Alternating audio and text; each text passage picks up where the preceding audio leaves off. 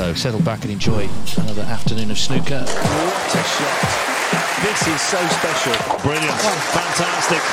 And that'll put a little spring in a step. He's done it. This is the 147 from the World Snooker Tour.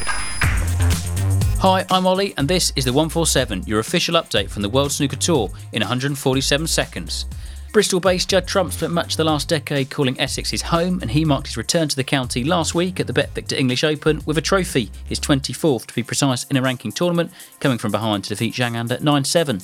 The two finalists then jumped on the first plane they could, heading to China for the Wuhan Open, the first ranking event in Asia since the pandemic, and Ronnie O'Sullivan was one of many players to be delighted to return. I love Wuhan. It's amazing, brilliant. I love China. My favourite favourite place on earth, to be honest with you. I love it here. Could live here, stay here. The more time I can spend it here, brilliant. You know, great venue, great crowd, great setup. The food's really spicy here. Have you tasted it yet? Uh, yeah, it's spicy, um, but we we got uh, uh, uh, the chef in the hotel that he's from Hong Kong, so he's been making me some less spicy stuff, which is good.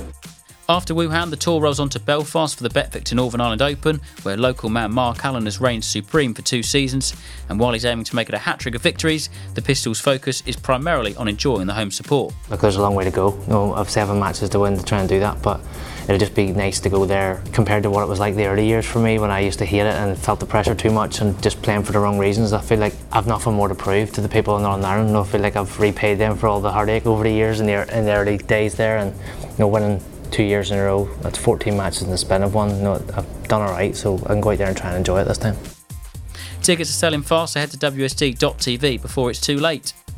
On the women's tour, Un defeated Amy Kamani 4 1 to win the Australian Open title. The win is her 18th in a ranking event, lifting her to number 2 in the women's world rankings.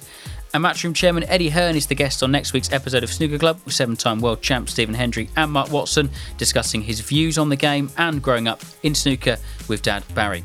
All episodes of Snooker Club are available wherever you get your podcasts. Don't forget to leave a review and get in touch with the show, snookerclub at wst.tv. That's all from us. I'm Ollie. You've been listening to the 147 brought to you by the World Snooker Tour. See you in a couple of weeks for another update.